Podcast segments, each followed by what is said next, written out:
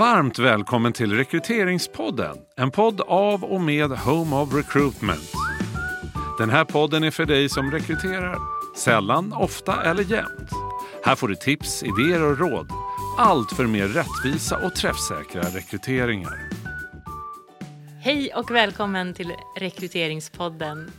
Jag, Josefin Malmer, sitter här med Anki Stavefelt. Och, Hallå, hallå. Hallå, hallå. och nu så tänkte vi svara på en lyssnarfråga. Ja, jag fick ett mejl häromdagen som handlar om eh, ja, hur ska man egentligen lägga upp eh, de olika intervjuerna på bästa sätt i en rekryteringsprocess. Det är ganska vanligt att man har flera träffar med kandidater. Mm. Och hur ska man säkerställa att man intervjuar på rätt sätt i de olika intervjuerna, att, man inte, att inte kandidaten får samma frågor om och om igen och så vidare. Mm. Och den här frågan brukar ju ofta dyka upp även i utbildningar. Mm. Så att det, det är väl superrelevant att ha ett avsnitt om det, tänkte vi. Ja, och jag fick faktiskt frågan här på förmiddagen i, i den utbildning som jag höll. Så här, är det bättre att vi, om vi har tre intervjutillfällen, är det bättre att vi alla liksom fokuserar på samma områden i varje, så att vi får mer data kring varje kompetens som vi vill undersöka och att vi sen liksom sätter oss ner och diskuterar det här. Eller ska vi dela upp det så att några tar vissa delar och några tar andra och så vidare. Så att, ja, eh, frågan kommer ofta eh, och eh, ja, senast idag då. Och hur Så tänker svaret. du då? Nej, men så här, det, det finns ju flera perspektiv på det här. Eh, det ena är ju kandidatperspektivet, som ju du lyfte här innan vi satte igång inspelningen, som är superviktigt. Alltså, vi kan ju inte tänka att det känns positivt för en kandidat att få i princip samma frågor tre gånger. Nej. Nej, alltså det är ju också någonting som vi får till oss när vi ställer frågan så här, har du någon kandidatupplevelse du vill dela med dig utav? Då är det ju ganska många som lyfter så här, jag var på tre möten och fick identiska frågor på varenda möte. Det kändes inte som att de hade snackat ihop sig. Det kändes inte proffsigt. Det är nog en av de eh, utmaningar som jag tror att många ha- har, som är väldigt vanlig. Att man är flera som tillsammans håller i en rekryteringsprocess. Och så har man inte riktigt pratat ihop sig och bestämt när gör vi vad? Och vad, när utvärderar vi vad? Utan ja, man är lite spontan och lite halvt ostrukturerad och, och så blir det väldigt mycket samma. Ja, och det är ju både utifrån kandidatens perspektiv liksom, känns ju inte helt proffsigt. Men sen är det ju också osmart, tänker jag. För vi har ju ganska mycket som vi skulle vilja ha information om. Normalt sett i alla fall så har vi liksom en kravprofil där vi vill gå igenom en massa olika områden. Och då behöver vi ju tänka igenom hur kan vi på bästa sätt samla in all den här informationen. Och det smartaste sättet är ju inte att samla in samma information om och om igen utan att faktiskt ja, men, tänka till där. Så här, I intervju ett då kanske vi behöver ja, men dels presentera oss närmare och förklara mer om tjänsten och liksom bidra med beslutsunderlag till kandidaten. Eh, men också kanske stämma av vissa viktiga så här, ja, men det här är skallkrav, rent formella kompetenser som vi behöver undersöka. Medan vi då såklart också vill veta ja, men hur gör du? Hur omsätter du dina kunskaper och erfarenheter i beteenden? Eh, och ställa frågor kring sådana saker. Kanske vi kan hinna med en eller två sådana frågor i det första mötet men sen kanske fokusera ännu mer på det i kommande möten. Exakt, och jag tänker att det här du sa inledningsvis där är så otroligt viktigt. Vi behöver ju fundera över vad är det vi ska utvärdera? Vad står i kravprofilen? Och hur utvärderar vi det på bästa sätt? Och vad utvärderas lämpligen i intervjuer? För det är ju det vi är mest inne på här i, i den här eh, poddavsnittet.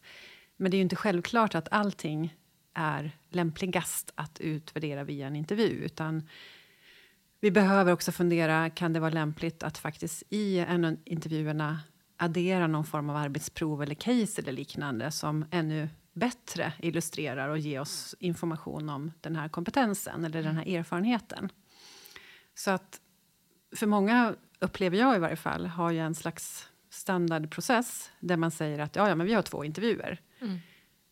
Men är det verkligen det som är idealiskt i just den här processen? Utan att man liksom vänder upp och ner på allt egentligen från början och funderar vad det är vi behöver utvärdera och hur gör vi det bäst? Och det kanske slutar med att det blir två intervjuer. Eller det kanske blir en, eller det kanske blir tre. Men vi behöver ändå fundera eh, och ifrågasätta oss själva. Och jag sa ju för någon minut sen här att liksom, första intervjun kanske handlar om att bedöma formella kompetenser och skallkrav där. Men det behöver inte alls vara så. Första intervjun kanske handlar om att vi vill undersöka, liksom, delar du våra värderingar? Mm. På något sätt, med hjälp av kompetensbaserade intervjufrågor eller på något annat vis liksom, bedöma det. Och för det är det som är det absolut viktigaste enligt kravprofilen, att man eh, liksom, överensstämmer med den delen. Och sen de här formella kompetenserna, de kanske bedöms senare.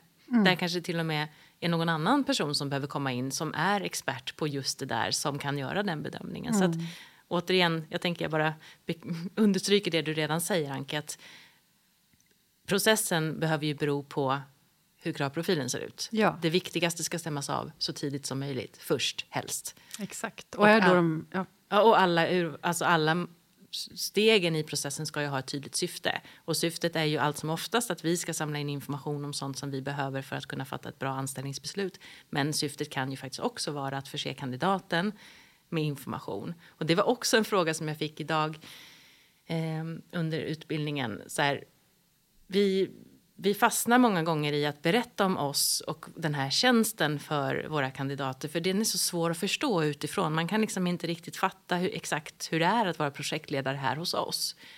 Eh, det spelar ingen roll hur vi uttrycker oss i annonsen för man, det, den, liksom, det går inte. Eh, och där tänker jag, och det var mitt tips till dem och det är mitt tips här nu också då att ja, men, välkommen på intervju på måndag inför intervjun läs gärna igenom det här liksom, dokumentet eller titta på den här lilla filmen där du får se eh, en av våra projektledare berätta om hur han jobbar. Så att man tänker också att alltså, om vi har flera intervjuer och det går ganska mycket tid åt eh, där så kanske det finns massor med saker vi skulle kunna göra mellan de här intervjutillfällena. Så att vi till och med kunde ta bort ett möte. Mm. Eller att åtminstone komma mycket längre och mycket djupare i de möten som vi har med kandidaterna. Mm, precis. Jättebra. Men eh, vad är det vanligaste då, upplever du, när man pratar med verksamheter som rekryterar själva? Min erfarenhet är att de, många som har kanske två intervjuer och eventuellt en sista intervju bara för slutkandidat som är mer informell och träffa teamet och mm. är liksom inte för att fatta ett beslut utan det är mer för att det är en slags preboarding nästan kan mm. man säga. Att slutkandidat som ju ska få ett erbjudande får träffa teamet och ta en kaffe och sådär. Men där, dessförinnan så är det ganska så vanligt att man kanske har två intervjuer. Och där tycker jag att det är väldigt, väldigt viktigt som sagt att man bestämmer sig. Vad gör vi i intervju ett och vad gör vi i intervju två? Och det kan ju som sagt vara väldigt, väldigt olika beroende på roll. Mm. Och en verksamhet som jag träffade nyligen, de har ju väldigt många specialister som är, eh, jobbar med väldigt avancerade system och liknande. Och då är ju deras första intervju med en specialist. För att det är jättesvårt att tolka följdfrågorna. Eller för, förlåt, det är jättesvårt att ställa följdfrågor och förstå svaren om man inte kan det här på en ganska så djup nivå.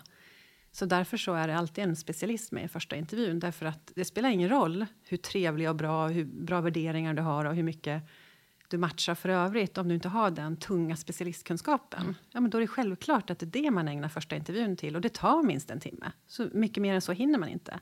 Medan i intervju två, där så går man jättemycket in istället på värderingar. Är du en person som passar hos oss, så att säga? Kommer du trivas hos oss mm. utifrån dina personliga drivkrafter och kompetenser? Så då blir det den typen av frågor istället i intervju två. Vilket är ett superbra upplägg mm. för, för just den rollen. Mm. Men, och poängen är ju någonstans att det är genomtänkt. Mm. Och det är ju jättegenomtänkt även för, för kandidaten. Förstår ju varför. För att om inte vi förstår riktigt syftet med en viss intervju och bara tänker att nej men så brukar vi alltid göra, mm. så kan vi ge oss 17 på att kandidaten har ingen aning om varför, varför vi genomför just den här intervjun. Så att, eh, men det finns inget facit. Nej. Det var väl det jag skulle komma ja. fram till också. att det, det, finns ingen sanning kring vad som är rätt eller fel, eller hur många intervjuer eller så, utan viktigt att ta hänsyn såklart till kandidaten. Vad är rimligt också? Vad kan vi begära av en kandidat? Hur mycket tid kan vi begära? Och, och vad behöver kandidaten som sagt? Mm. Mm. Så svaret på frågan är det beror på? Ja. Men tänk alltid. till liksom. Ja. Och, och, lägg en plan. Ja, lägg en plan. Mm. Och den här, äh, apropå det här med intervjuer, så vilja lyfta det också att en del verksamheter har ju, det är ganska vanligt med de här så kallade farfars eller farmorsintervjuerna där chefens chef träffar kandidater eller kandidat. Och det är ju ibland någonting som lever kvar, mer av gammal vana. Medan i andra fall så finns det någon syfte, något syfte med det. Mm. Så att vad vi än brukar göra, så fundera kring är det här nödvändigt, vad tillför det, ska vi ha kvar det eller inte. Mm. Så. Det blev en bra sista... en liten slutknorr. slutknorr. bra! Tack för att du har lyssnat. Vi hörs igen om två veckor och vill du nå oss innan dess så finns vi på info at homeofrecruitment.se. Tack och hej! Du har hört en podd av Home of Recruitment. Om du vill komma i kontakt med oss, skicka ett mejl till info at homeofrecruitment.se. Podden är producerad av Septemberfilm.